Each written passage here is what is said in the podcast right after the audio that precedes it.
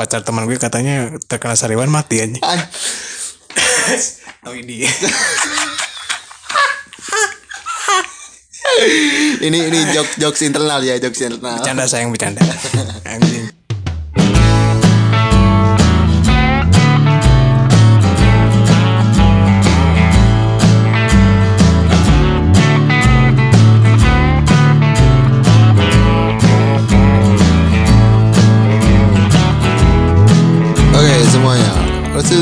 Rasulullah Jadi kali ini kita akan membahas tentang kesehatan ya Hmm, kita jadi anak kedokteran dulu boy. Ya ternyata setelah dipikir-pikir kesehatan itu penting banget ya Iya karena kesehatan itu adalah eh, aset paling berharga dari setiap manusia boy. Ya bahkan dalam podcastnya sahabat kita Ajis itu beliau eh, apa sih membahas tentang bahwa kesehatan itu adalah investasi paling besar di masa depan katanya. Kalau misalkan di, di masa muda kita terlalu banyak rebahan, mager, di masa tua pun nggak akan hidup sehat. Jadi rebahan. Kalian dengerin aja ya di podcast kacamatanya Ajis. Kemudian kita akan membahas apa nih kali ini? Kali ini kita akan membahas mengenai eh, virus-virus atau penyakit-penyakit yang pernah eh, menyerang dunia, boy. Jadi pernah membuat dunia ini heboh gitu kan. Tapi kita tentunya akan dari perspektif sejarah gitu. Bagaimana mereka dulu sampai sekarang itu gimana gitu. Jadi eh, istilahnya kayak apa sih membalikan apa sih time journey gitu ya? iya, jadi time time journey. journey gitu. Jadi di awal itu ada penyakit apa gitu kan dari zaman-zaman dulu itu dan kemudian masyarakatnya menanggapinya seperti apa gitu. Kita mau bahas dari mana nih penyakit apa dulu? Nah, ini virus ini yang disebabkan virus juga ya. Jadi yang dibahas. Jadi yang pertama langsung aja nih. Ya langsung aja. Jadi ini kan karena kita berbicara virus, ya, jadi kita harus tahu sedikit tentang virus, boy. Jadi virus itu anjing jadi anak biologi lagi. Lalu IPA. jadi anak IPA anjing. Kan aing boleh IPA. Oh, iya. Jadi virus itu merupakan salah satu mikroorganisme patogen. Jadi anjing ngerti- mau ngertiin ya anjing. Para tolol ini gak akan ngerti anjing apa itu hipatrogen. karena karena maksudnya jadi mikroorganisme patogen ini jadi virus ini gak bisa berdiri sendiri gitu jadi dia itu merupakan sel inang jadi dia itu nyagawena itu semacam apa ya? Merusak jaringan. jadi menempel gitu pada orang gitu. Apa sebutannya dulu deh? Simbiosis eh, kayak parasit gitu loh. Oh, parasit, kayak parasit iya, jadi nempel pada diri dia itu tidak bisa berdiri sendiri boy. Jadi virus itu harus menempel pada eh, yang lain gitu khususnya pada manusia. Dan pada akhirnya itu menyerang sel-sel manusia kemudian berkembang jadi penyakit seperti itu. Ya, ya. Itu ya eh, apa sih penjelasan sedikit tentang virus itu apa? kalau lebih lengkapnya lu searching aja deh sekarang kan banyak gitu Ya ya, baca aja anjing. buat apa tuh apa anjing itu generasi TikTok anjing eh, kudu, kudu sopan bu ini kan Iya, ngebahas iya, penyakit iya. Ini ini kan ini kan pendengar kita lebih dari 5000 loh. lima ribu kita harus sopan gitu Ya, harus sopan sopan sopan. Yang pertama itu ada apa ada virus apa gitu? Eh, penyakit ya ini penyakit kusta Hmm, jadi ini kusta ini be ini para ilmuwan dan para pakar kesehatan di seluruh dunia itu sepakat bahwa kusta ini merupakan salah satu penyakit yang paling tua yang paling tua terdeteksi tahun berapa itu? sekitar sekira tahun 1500 sebelum masehi boy Shit. itu man. sudah jadi uh, umum gitu karena khususnya dalam kepercayaan umat Islam sendiri gitu kita tahu bahwa Nabi Ayub Oh iya. you know Nabi Ayub kan itu juga terkena penyakit kusta di mana dia dulu uh, beliau beliau dulu diasingkan oleh istri-istrinya kan? Ya ya. itu ujian berat banget anjir. Dari Gusti Allah. dari Gusti Allah. Kalian cuma terkena sariawan aja udah pusing. pusing. Bahkan pacar teman gue katanya terkena sariwan mati anjing An- oh ini ini ini jokes jokes internal ya jokes internal. bercanda sayang bercanda anjing Kemudian it- kusta itu seperti apa sih penyakitnya? Jadi kusta ini sebenarnya anjing ini penyakit yang mengerikan banget sih karena eh, apa namanya penyakit ini tuh saking mengerikannya gitu boy. Ini disebut sebagai kutukan dari Tuhan anjing. Oh pada waktu itu masyarakatnya bilangnya Ya, begitu. Itu percaya mereka itu pokoknya diasingkan gitu si si orang yang menderita kusta ini kebanyakan itu diasingkan karena mereka percaya bahwa kusta itu merupakan kutukan dari Tuhan gitu ya. Dan itu pun di setiap zaman pasti gitu karena emang kayak udah punya pengalaman traumatik gitu kan ya. Oh iya. iya. Seperti kita tahu di Yunani pada abad kedua awal abad 20 lah Yunani itu punya koloni semacam negara bagian gitu Yunani itu. Namanya itu negaranya itu adalah Spiaglos. Nah, ini salah satu koloni Yunani sebuah pulau di mana pulau tersebut digunakan sebagai eh, untuk buangan orang-orang yang penya- penyakit kusta. Jadi Bahkan abad ke-20 pun masih diasingkan. masih diasingkan saking ke- karena memang belum ada obatnya sih baru pencegahan kayak HIV gitu. Kalau Oh, baru ada pencegahannya. Heeh. Nah baru kalau nggak salah baru abad baru pertengahan abad 20 sekit- sekitar tahun 1950-an barulah dicabut dan sudah tidak lagi dibuang ke sana.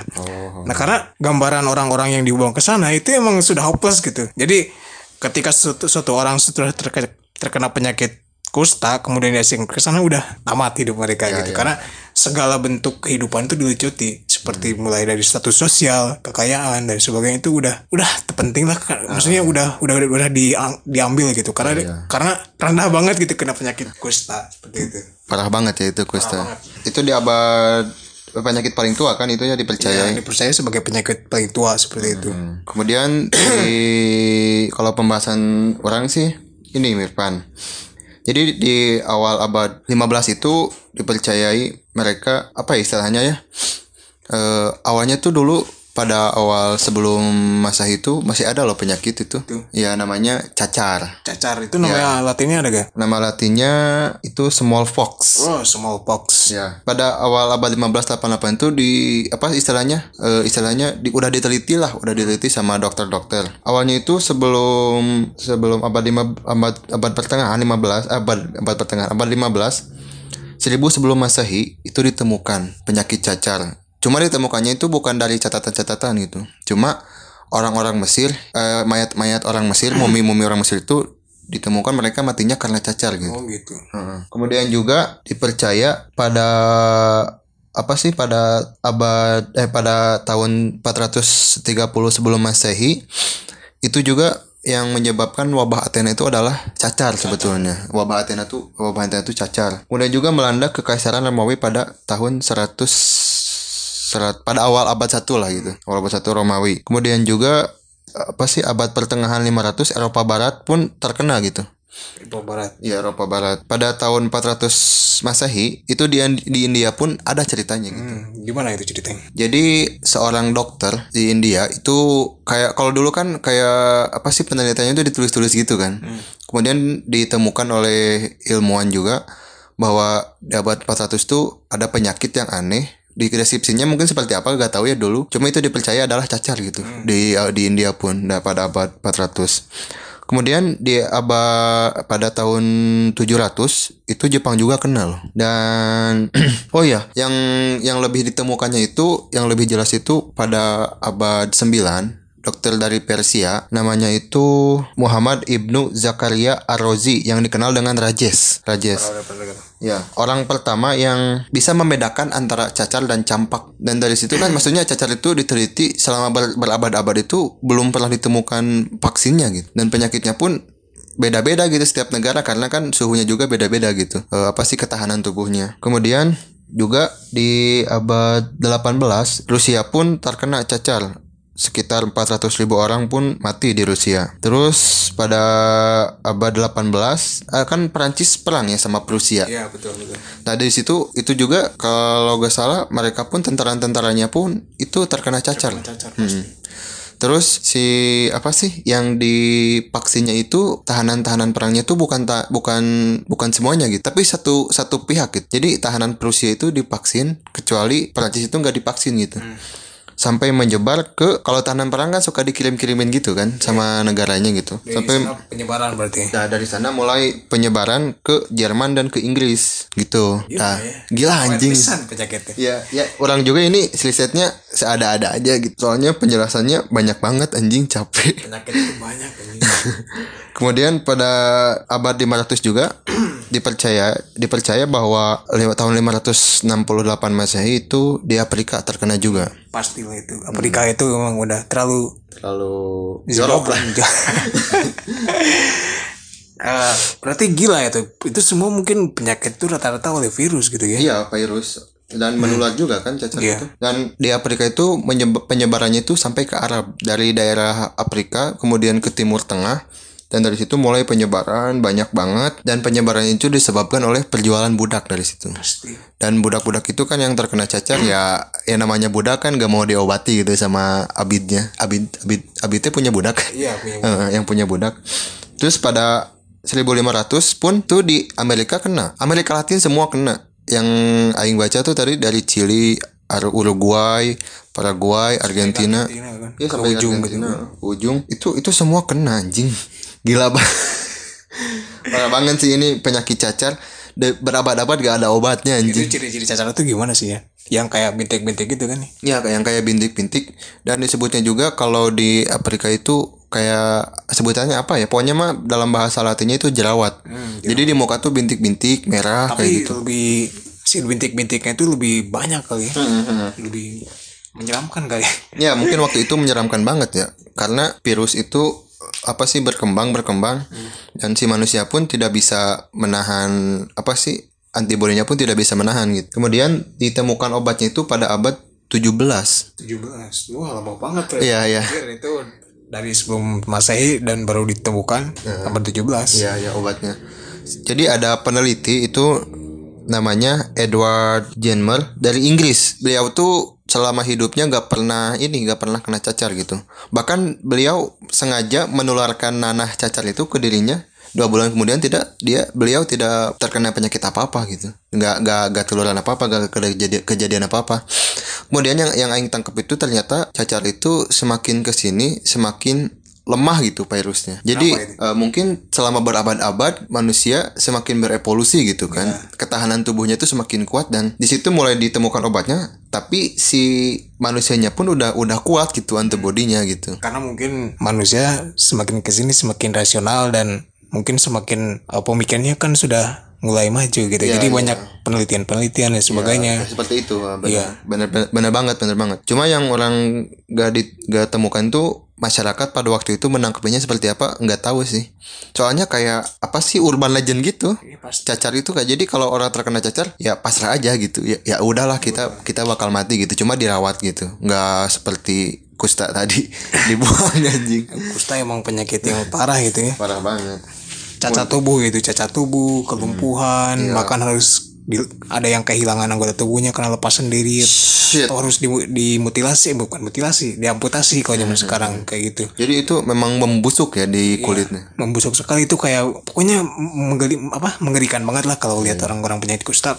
Ka- sampai sekarang pun penyakit kusta di Indonesia itu banyak juga gitu. Cuman nggak kayak dulu lah gak barbar-barbar banget gitu di diasingkan dan sebagainya enggak Kemudian ada apa lagi nih? Di setelah sebelum Masehi kan ada dua penyakit tuh kusta sama cacar. Mungkin di abad ini ya kegelapan. oh kegelapan itu di kegelapan Eropa mungkin ya? Ya ya pada tahun berapa ya? seribu Pertengahan. Pertengahan ya. Abad 14 yang yang kita kenal dengan wabah pes. pes. Cuman orang uh, orang Eropa itu menyebutnya dengan Black Death. yes Black Death di Eropa yang di barat berarti peradaban barat itu Ya.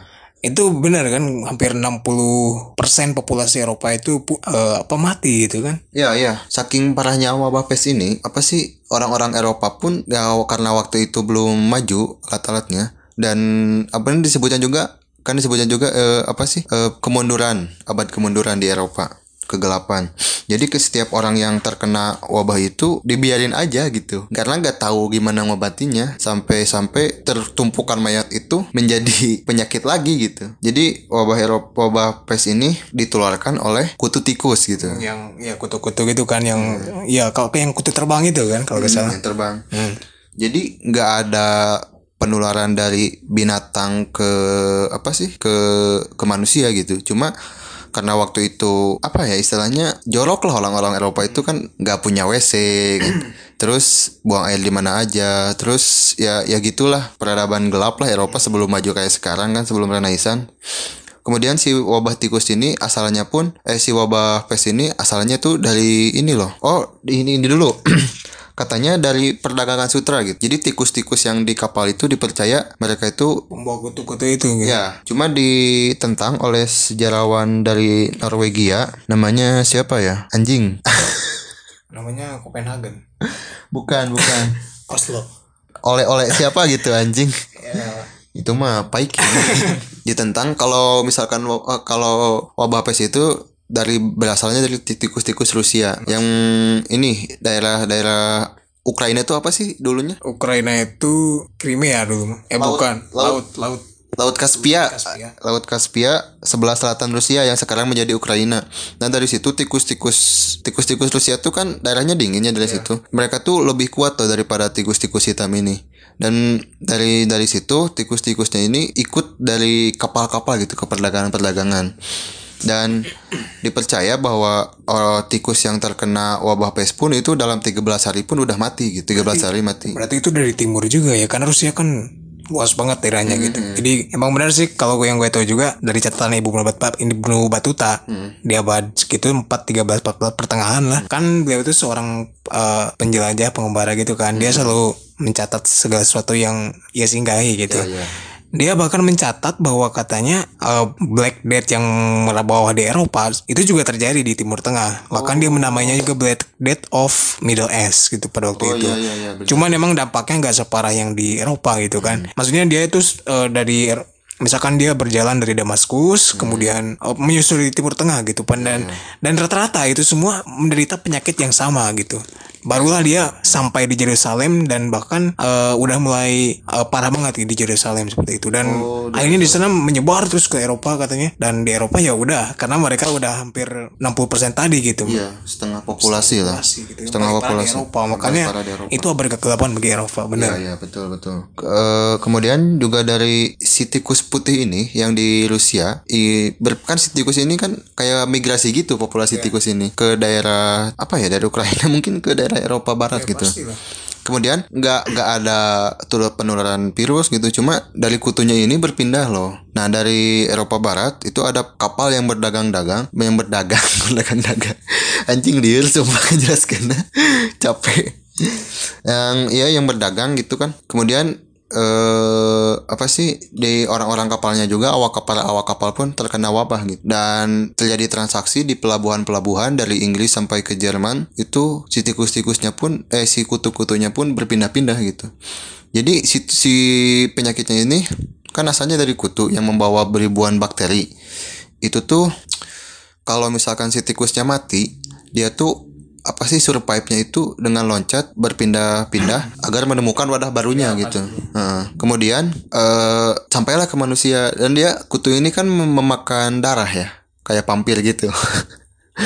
Eh, kayak nyamuk lah gitu, kayak nyamuk menghisap darah kemudian menyebarkan apa sih bakteri kemudian kita jadi gatal gitu kan. Nah, kalau kutu ini karena banyak bakteri, bakteri si tikus ini pun apa sih menyebar ke dalam darah kita gitu dari kutu ini menyebarkan bakteri. Dan ditemukannya itu gara-gara kalau kalau dulu kan wabah pes itu sangat ditakuti ya sangat orang-orang Eropa dari abad 14 ditemukan penyebabnya itu dari, sampai 1000 tahun 1800-an loh. Berarti abad 19 gitu. Iya ya. Setelah berapa tahun berarti itu? Empat dekade lah. Empat dek- 400 tahun kan? Iya, empat dekade gitu. Dan banget. ditelitinya pun bukan di Eropa, tapi di Hong Kong. Oh, anjir, kenapa ya? ya, agak tahu mungkin penelitiannya tuh di Hong Kong itu penelitiannya jadi si peneliti, peneliti ahli bakteri dari Jepang tuh eh, meneliti membawa tikus dua dua berbeda kemudian dikurung tikus ini dan satu dikasih kutunya yang satu dikasih kutu lagi beda lagi. Ternyata bukan karena apa sih istilahnya dikurung dijendelain cuma ada dua bagian gitu. Dan si si tikus yang satunya mati ya dan si kutu ini kan otomatis harus harus mencari wadah kan kemudian pindah ke tikusnya lagi. Jadi tanpa ada istilahnya tanpa ada apa sih gesekan fisik gitu. Ngerti gak sih? udara berarti. Hah? Lewat udara bukan? ya jadi kayak apa sih kandang gitu kan. Terus karena si kutunya takut berpindah ke manusia dikacain kandang luarnya. Cuma pas dibagi duanya itu kayak di apa sih penghalangnya tuh kayak kawat gitu. Oh iya, iya. ya ya jadi si si kutunya bisa bisa pindah tempat gitu ke, ke situ. Dan itu anjing 300 tahun baru ditemukan loh penyebabnya gila banget sih Itu tadi karena manusia sih butuh proses bukan menurut gue. Sementara virus-virus itu berkembang sangat cepat anjir. ya ya Itulah kenapa sekarang virus corona itu eh, apa di zaman semaju ini gitu virus corona chopper itu masih belum nemu vaksin gitu kan Hmm. itu menandakan bahwa virus itu luar biasa mereka berkembang cepat sementara manusia itu perlu waktu boy seperti itu Mungkin virus juga bisa jadi berevolusi kali ya. iya karena virus itu abadi kan menurut gue. Dia itu ada sejak di tahun yang, tahun yang lalu gitu kan. Iya, iya betul betul. sebelum manusia pastilah. Ini ini parah banget sih virus emang. Kemudian kembali lagi ke wabah pes, eh, si penyakitnya itu ditandai dengan menghitamnya ujung-ujung jari, ujung-ujung jari, kemudian eh jari kaki ma- maupun jari kaki, jari kak dan tangan, kemudian di hidungnya pun menghitam gitu, membeku. Karena si virus ini eh, apa namanya menyerang sel-sel darah gitu. Jadi si sel darah itu mati gitu. kayak geti wung berarti ya Ya kan Geti wung. gitu orang Sunda mah. Itu ada dua dan yang pertama itu yang kayak gitu, yang kedua tuh ciri-cirinya kayak bisul lagi. oh Bisul cuma bukan bukan nanah gitu, tapi darah yang menggumpal yang menyerang menyerang juga kelenjarnya gitu. Kelenjar getah beningnya dan si kulitnya pun benjol, kemudian warnanya hitam kemerah-merahan gitu. Karena darahnya menggumpal di situ. Kemudian juga menyerang ke sistem pernapasan pada paru-paru, kemudian juga eh, pencernaan pun jadi jelek gitu, sakit perut kayak gitu. Terus demam tinggi, ya selama tiga hari pun bisa mati gitu. Bahkan sebelum terlihat wabah wabah pesnya pun itu bisa mati loh. oh gitu Hmm. kenapa bisa seperti itu Ya mungkin virusnya sangat kejam. jawaban yang sangat luar biasa sekali anjing anjing. Kemudian orang juga pan ini apa sih namanya nonton YouTube di Pais Indonesia. Sekarang tuh masih ada loh wabah pes. pastilah Eh, di kelas kelas Kosta pun masih ada kan Iya, kelas tahun di sebelum masanya masih ada kan. Jadi wabah pes itu te- di yang dibahas di Pais Indonesia tuh di daerah Amerika Latin yang daerahnya miskin banget gitu. pastilah daerah-daerah kumuh kayak gitu, Iya. gitu kan Meksiko dan kampung-kampung Meksiko gitu. pokoknya negara-negara berkembang gitu kan nggak tahu kalau di Asia Tenggara ya Asia Tenggara kurang tahu sih. pastilah karena kita berpower dan itu pun orang orang pun jadi tahu gitu bahwa wabah pes yang menenggelamkan populasi di Eropa pada abad pertengahan pun itu gara-gara nonton itu jadi aing tuh menarik gitu. Kenapa kita gak bahas kayak gini gitu. Kemudian juga setelah abad pertengahan berarti abad 15 17 ada penyakit apa lagi nih? Eh kalau apa 17 kayak gitu gue sih belum riset banyak banyak ya. panjang ya, banyak ya. Tapi gue sekilas lah bacain dikit lah penyakit penyakit apa aja ya. Hmm. Yang gue rangkum sih ada dua. Dari sekian banyak penyakit cuma merangkum dua. Emang terlalu banyak gitu dan aing juga bingung gitu bacanya. Bingung, capek capek gitu. banget. Dan apa di harus kan di kronologinya juga bingung gue mau lulus dari mana gitu. dari mana gitu. Kan kalau sejarah kan ada kronik gitu kan kronik kronik harus di apa di semacam kronikal gitu kan disusun berdasar waktu. Tapi gue enggak lah tapi gue di sini mau nyebut dua penyakit yang pertama ada SARS yaitu singkatan dari Severe Acute Respiratory Syndrome ini penyakit yang ditemukan tahun 2002 Hmm. Kemudian WHO eh, apa menyatakan pada tahun 2003 bahwa penyakit ini ancaman bagi dunia. Sama seperti seperti halnya eh, corona corona kayak Oh, corona. kalau zaman sekarang gitu ya, kan. ya, corona Nah, ini awalnya dari Cina. Kenapa anjing Cina banyak penyakit gitu Karena banyak sekali populasinya, boy. oh iya iya iya iya Wilayahnya juga luas. Eh awal di awalnya dari Cina dari daerah Guangdong ya. Guangdong. Ini menyerang sistem pernapasan paru-paru berarti, boy. paru Ini gejalanya bi- penyebarannya dulu ya. Penyebarannya itu kontak langsung kayak influenza gitu loh. oh iya iya Jadi dibersihin, kemudian minum dalam segelas air atau langsung iya, kayak gitu-gitu lah pokoknya. Kemudian udah itu aja. Terus yang kedua ada Ebola. Nah, ini ditemukannya abad 20 ya, 1976. Lulus sejenak. Ini penyakit dari Afrika, boy. hmm Sudan, dari Sudan, Sudan. sudah terus anjing nah ngeheng gitu anjing nah aja dok itu baca anjing Lihat itu bisa baca tulisan serangan ya. Nah, kalau ini juga kayak demam-demam gitu loh. Hmm, pendarahan pendarahan juga ini dari hidung kemudian mulut telinga gitu karena ini menyerang sistem pembuluh darah sih pembuluh darah ya ini biasanya muncul pendarahan ini tuh sejak 15 hari terinfeksi virus Oh iya iya. iya. seperti itu dari dari Sudan ya menyebarlah ke seluruh dunia Hmm. Penyebabnya itu apa kalau Ebola? Ebola itu Ya gara-gara ngepol.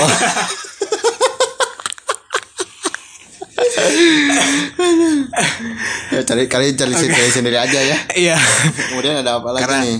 ada DBD ini virus nah, DBD demam berdarah ini disebabkan oleh virus dengue yang disebarkan melalui nyamuk Hmm. terus ini ditemukannya ini sampai sekarang belum ada vaksinnya sih Oh belum ada. jadi hanya pencegahan-pencegahan karena ini dari nyamuk jadi meminimalisir gitu nyamuk-nyamuk itu supaya eh, minimal jumlahnya dapat terkurangi. Misalkan kita memakai apa gitu kan terus membersihkan tempat lingkungan kita dari tempat-tempat kumuh.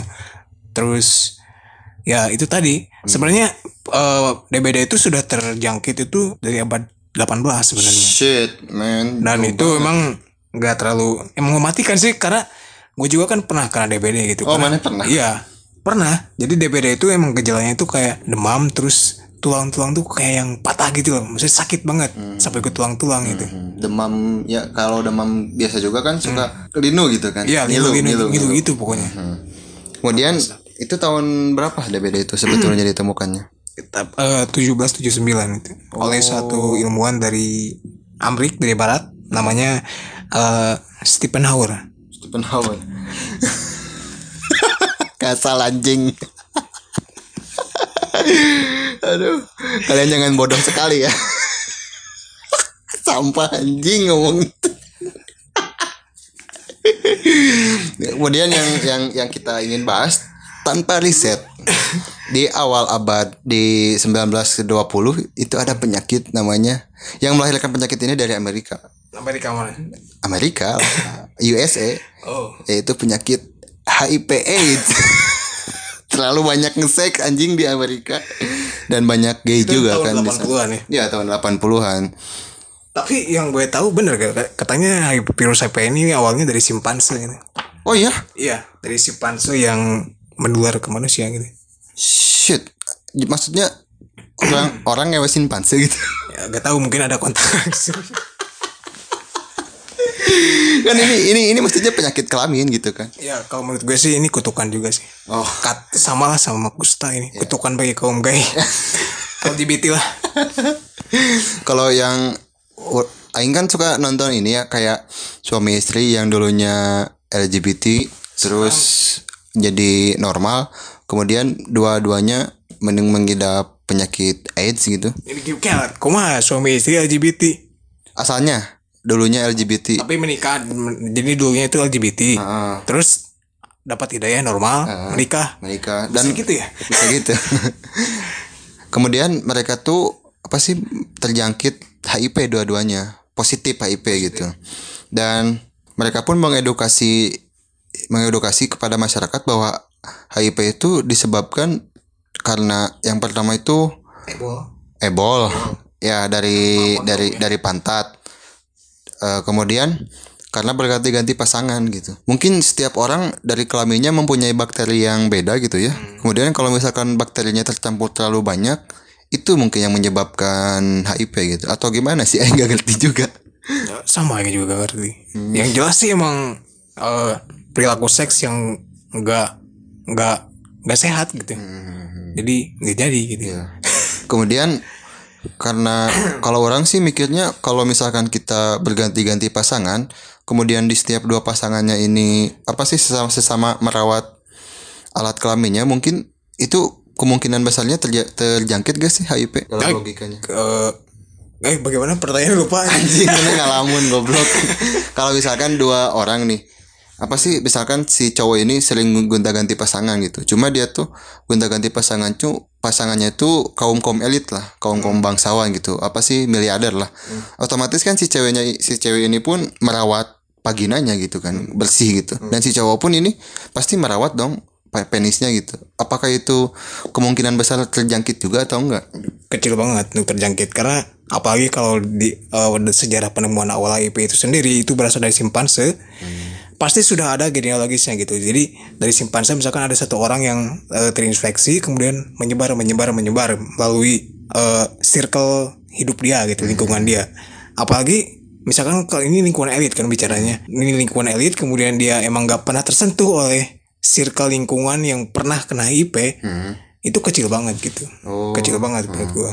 Jadi sebetulnya yang penting kita itu nge-sex ya bersih aja gitu aman. aman berkal asal bersih aman pakai kondom aman lah.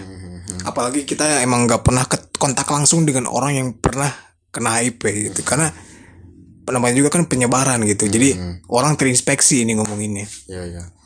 bukan karena lu cuma karena lu cuma cuma ngesek gak sehat terus misalkan tiba-tiba lu kena gitu. Enggak pasti ada penyebaran dulu gitu dari orang yang sudah terinfeksi HIV karena kan ini berbicara virus yang memang menginfeksi orang gitu kan jadi misalkan lu ngebol nih terus gak gak gak semena-mena lu langsung kena HIV karena emang gak ada riwayatnya misalkan yang lu ebol atau lu yang ebol enggak gitu kan Oh. gitu Iya iya iya. Ya itu masuk nggak? masuk akal sih masuk akal. Haha. Yang penting kontrol kerjanya bersih aja sih ya. iya terus lu yakin yang dewa-nya juga bersih Iya iya. Sebelum ngewe mandi dulu lah. Atau ngewe sambil mandi gitu. yang jadi masalah itu emang circle lingkungan pergaulan uh, kaum LGBT emang rata-rata udah dari sononya ada yang kena HIV terus dia masuk lingkungan sana kena HIV gitu kan itu masuk circle mereka gitu Iya iya. Kemudian HIV ini menular gak sih dari air air liur gitu? Kayak sebotol minuman gitu bareng-bareng gitu. Kalau yang kalau gak tahu sih tapi yang gue tahu itu melalui suntikan langsung yang bisa menyebar darah lewat darah gitu misalkan cairan-cairan lalu sperma terus air liur bisa kayaknya Kita bisa ya. Eh, karena itu kan kontak langsung juga bisa itu Tapi ya kalau yang tahu enggak sih. oh enggak Ya, jadi harus harus ngewe aja gitu. Oh, berarti yang salah ya udah. Kemudian yang suntik-suntik narkoba gitu kan. Dari narkoba juga bisa kan. itu kan lewat darah juga langsung kan. Lewat ya? darah. Karena karena kan HIV ini kan apa sih virusnya kan di darah gitu. Kemudian Menyerang sistem kekebalan tubuh. Jadi eh kekebalan imun imun tubuh lo diserang, lama kelamaan lemah. Terus berbagai penyakit akhirnya jadi komplikasi. Mudah terserang penyakit. iya, iya, gitu. iya. Kemudian yang orang tahu sih oh, HIV ini sekarang kan eh, waktu dulu kan rata-rata kalau kena HIV mati kan. kalau sekarang tuh bisa menikah, bisa punya anak juga. Hmm.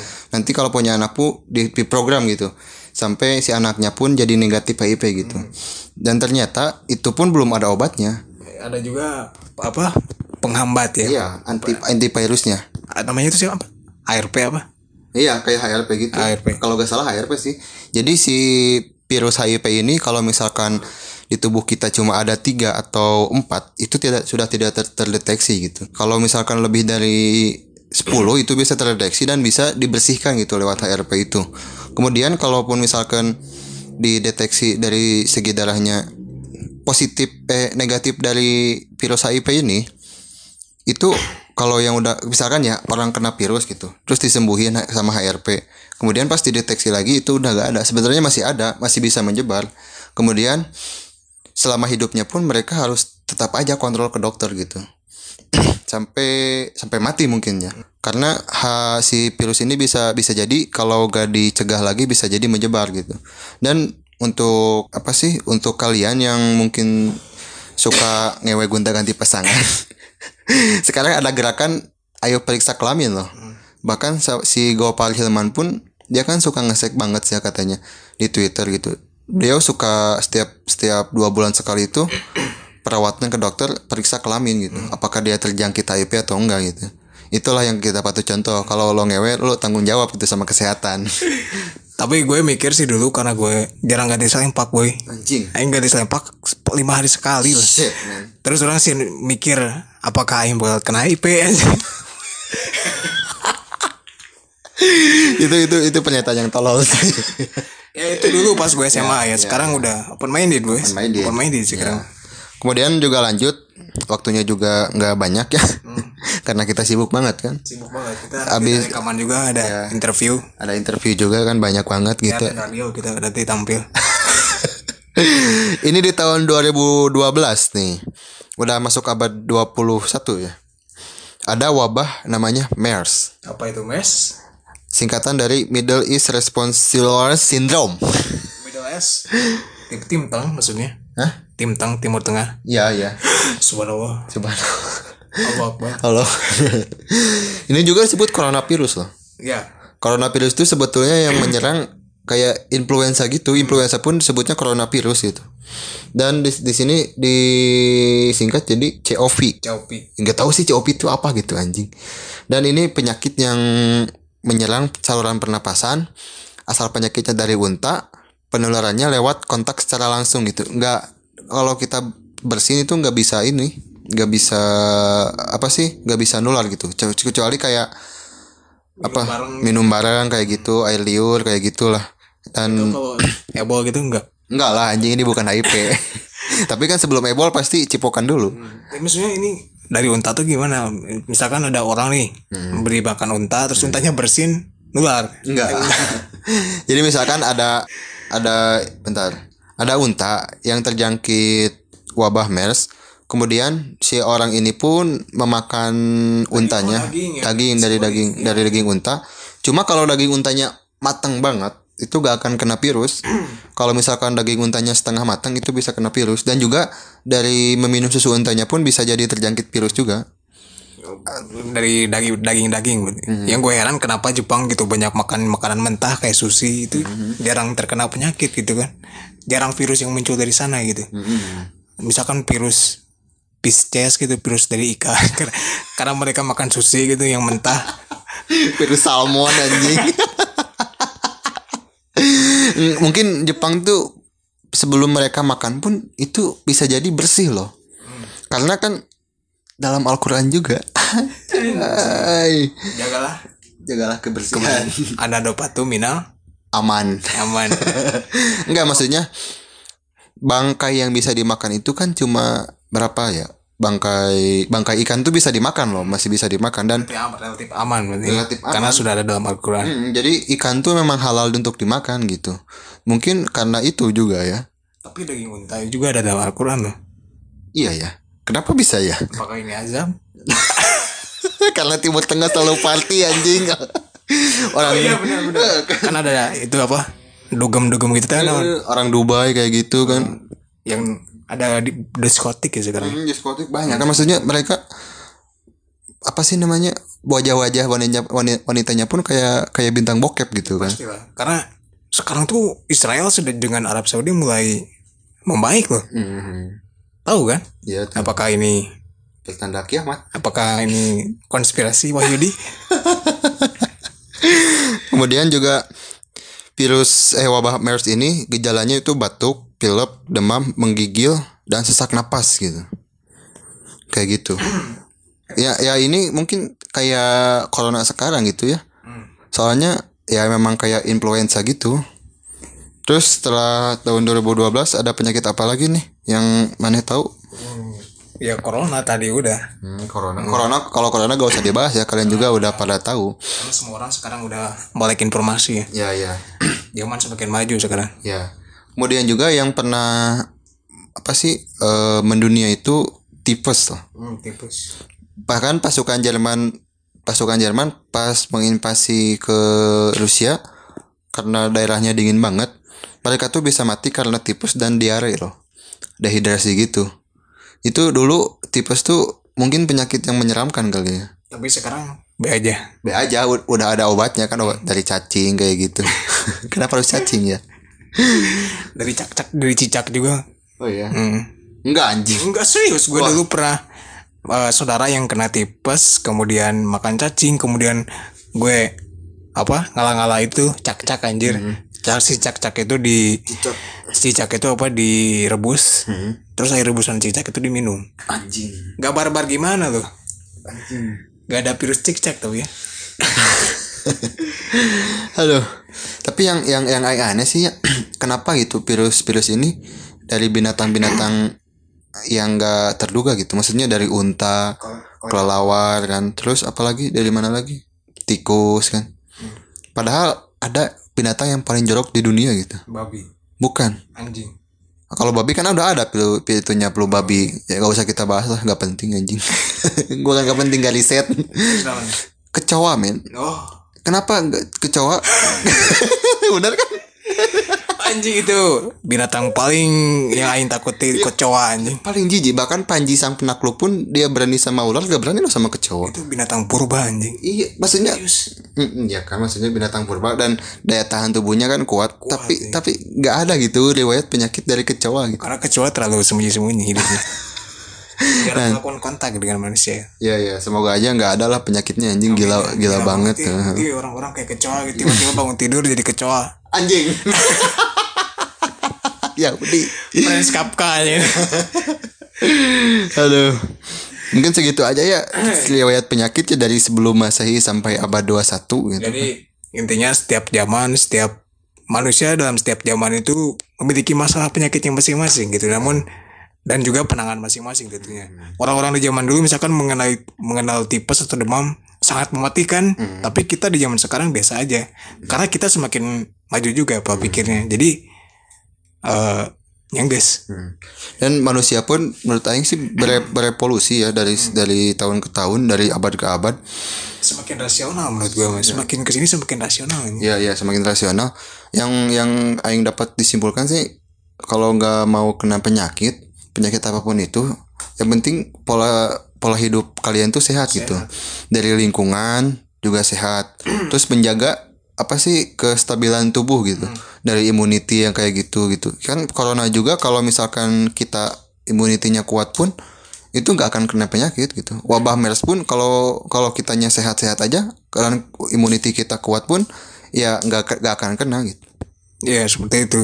Ya udah. Ya udah, jangan berhenti beres-beres itu kan di mana pun kalian berada, sampah-sampah dibakar, kemudian juga apa sih namanya Eh, olahraga lah ya, jangan rebahan terus. Minimal sebulan sekali lah. Ya lari kan lari, anjing. jalan jalan jalan jalan yang penting banyak gerak lah Baru kali ini loh podcast kita berdampak. ya kan karena kita harus mengedukasi boy Ya, tapi aing sih maunya mau ngasih pendengar kita tuh tai, aja tai gitu anjing. guys Kemudian kemudian kesimpulan dari mana apa, Gun? baca orang mah nu tadi panti orang Oh iya ya. nu tadi terus Semakin rasional. terus nantinya loba sih yang geus lah lieur aing mah Iya anjing aing mah lapar aing mah. Ting. Lapar eh. Loba. Nah itu dah. Bye bye.